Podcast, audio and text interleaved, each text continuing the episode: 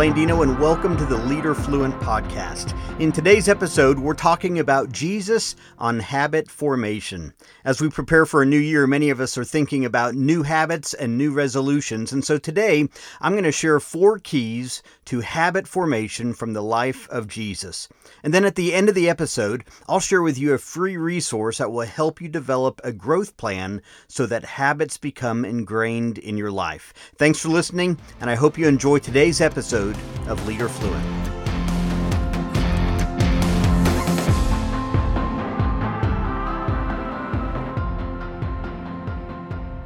John Maxwell has a well known quote where he says, Most people have uphill hopes, but downhill habits. In other words, lots of people have uphill dreams and goals. They've, they've got things that they want to accomplish or become, but the problem is their habits don't match their hopes. I know I can relate, and there are times when I have hopes for the future, but my habits haven't caught up to my hopes yet, right? Maybe you can relate as well. And so, in those moments, what do we do? Well, there's a lot of great research and writing out there right now on formation habit of habits and and uh, some great insights there. But in this episode of Leader Fluent, I want to share four observations on habit formation that I see in the life of Jesus. As you read the Gospels, you discover that one of the habits Jesus modeled most frequently was a habit of prayer.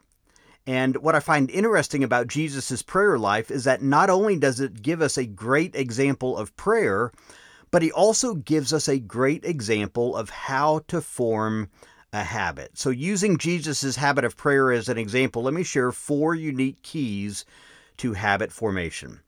Number one, habits need a time. When you look at Jesus' habit of prayer, he prayed at various times, and you see that throughout Scripture, but you also see specific references to mornings. In Mark chapter 1, verse 35, it says, Before daybreak the next morning, Jesus got up and went out to an isolated place to pray. And then in Luke chapter 4, verse 42, it says, Early the next morning, Jesus went out to an isolated place. Now, why would Jesus pick early mornings?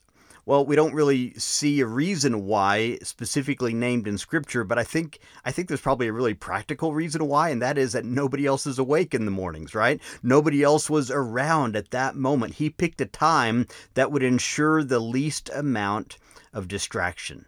So for a habit to form, you need a set time and a right time that works for you. And I think that's important to point out because your time is not necessarily what someone else's time would be for the same habit, and that's okay. I know for me, if I'm going to spend time with God, it typically has to happen in the morning.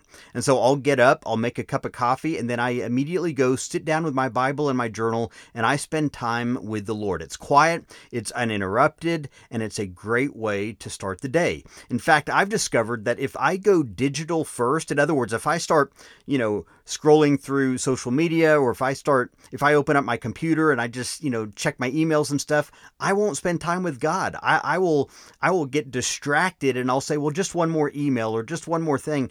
And before I know it, an hour's gone by and I haven't spent any time and then my day's getting rolling. And so so I, I know for me, I've got to have a set time that's scheduled at the right time for me. You see, when habits aren't directed by a time, they become dictated by your feelings.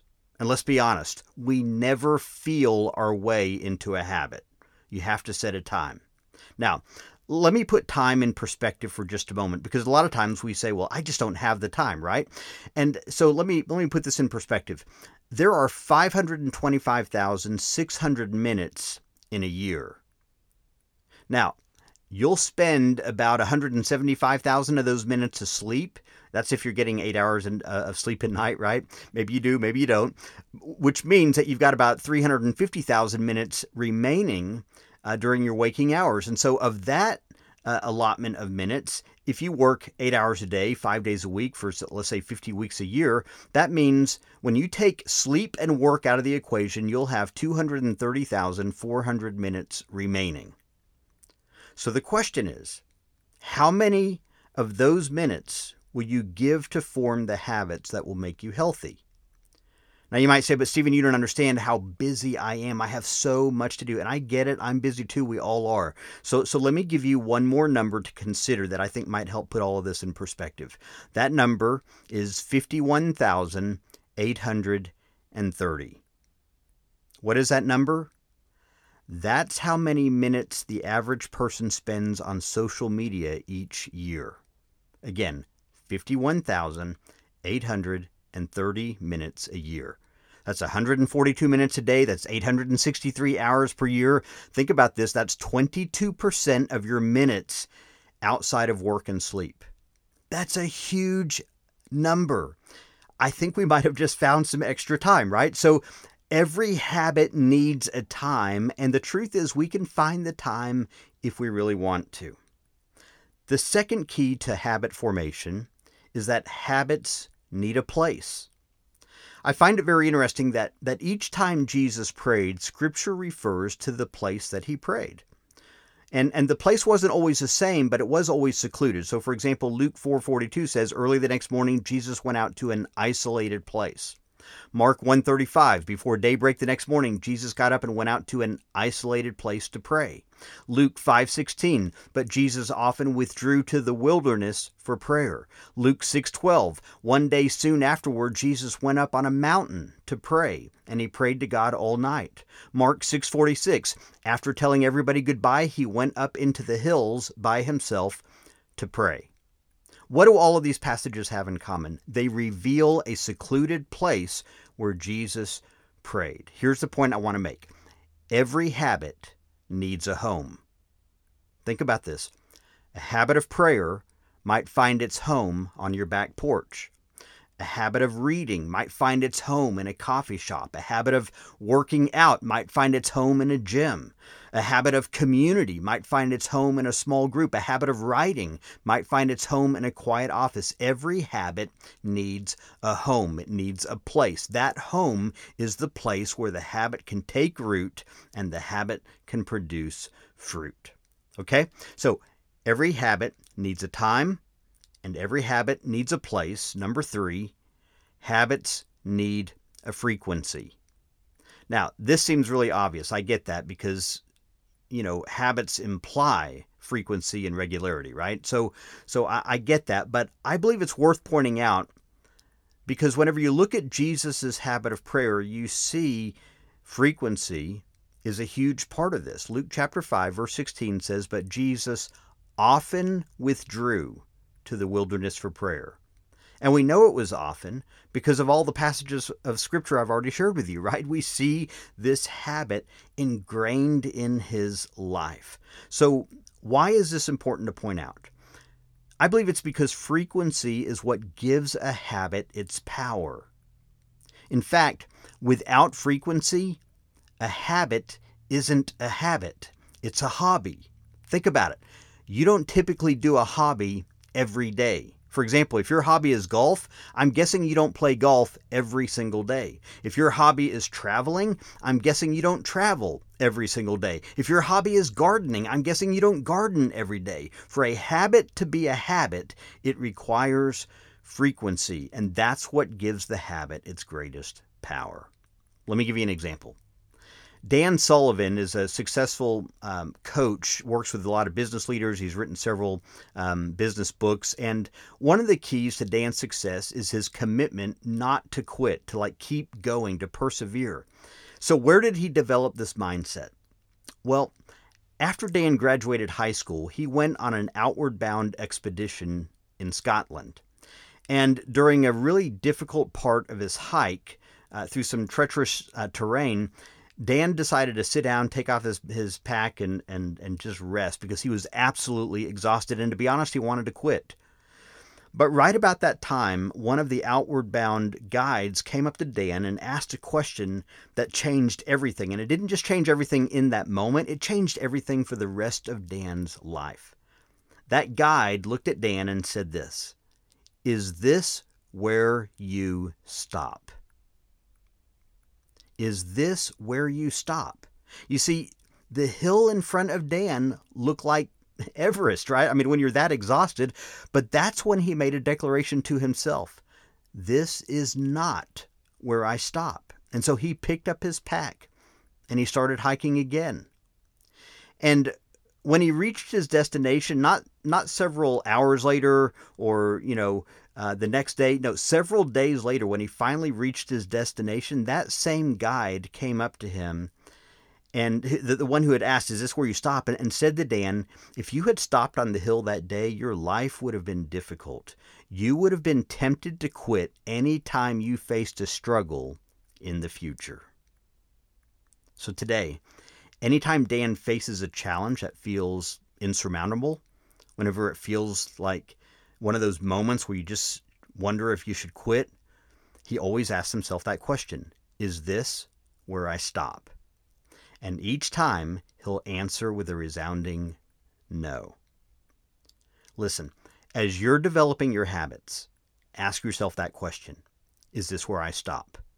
Because each time you answer that question with a no, you're building frequency into your habit. Number four, habits need a partner. Now, typically Jesus prayed alone, but th- there are references of other people being with him or near him when he prayed. One of those is in Luke chapter 9, verse 18. It says, One day Jesus left the crowds to pray alone. But notice the very next statement. It says, Only his disciples were with him. You see, for many of the habits that we develop, they will happen alone. But when habits are forming, especially in the early stages, we often need a partner. Now, there are generally two types of partners there are activity partners, and then there are accountability partners. What's the difference? An activity partner are people that develop the habit with you. Like they're in the game taking action right alongside of you. You're developing the habit, but so are they. So you're you're in this together. They're activity partners. So if you need to develop a habit of prayer, who can you pray with? If you need to develop a habit of studying, who can you study with? If you need to develop a habit of working out, who can you work out with? So there's activity partners, but then there's also accountability partners. Accountability partners are people that hold you accountable to develop the habit. So if you need to develop a habit of financial stewardship, who can hold you accountable? If you need to need to develop a habit of reading, you know, uh, who can you hold you accountable for that? If you need to develop a habit of investing in your team, who can hold you accountable? You're ultimately responsible, but then there's that person that that kind of holds your feet to the fire and check in and and and help make sure you're making progress forward. You see, partners provide the support and the accountability to form patterns of frequency so the habit becomes embedded in our lives. So let me wrap up with this. Every habit needs a time, a place, a frequency, and a partner.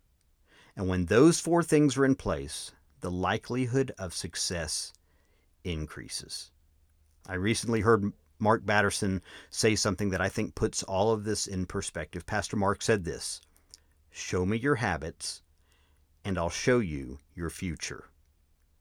I hope that challenges you as you think about the habits you need to form in your own life as we begin a new year.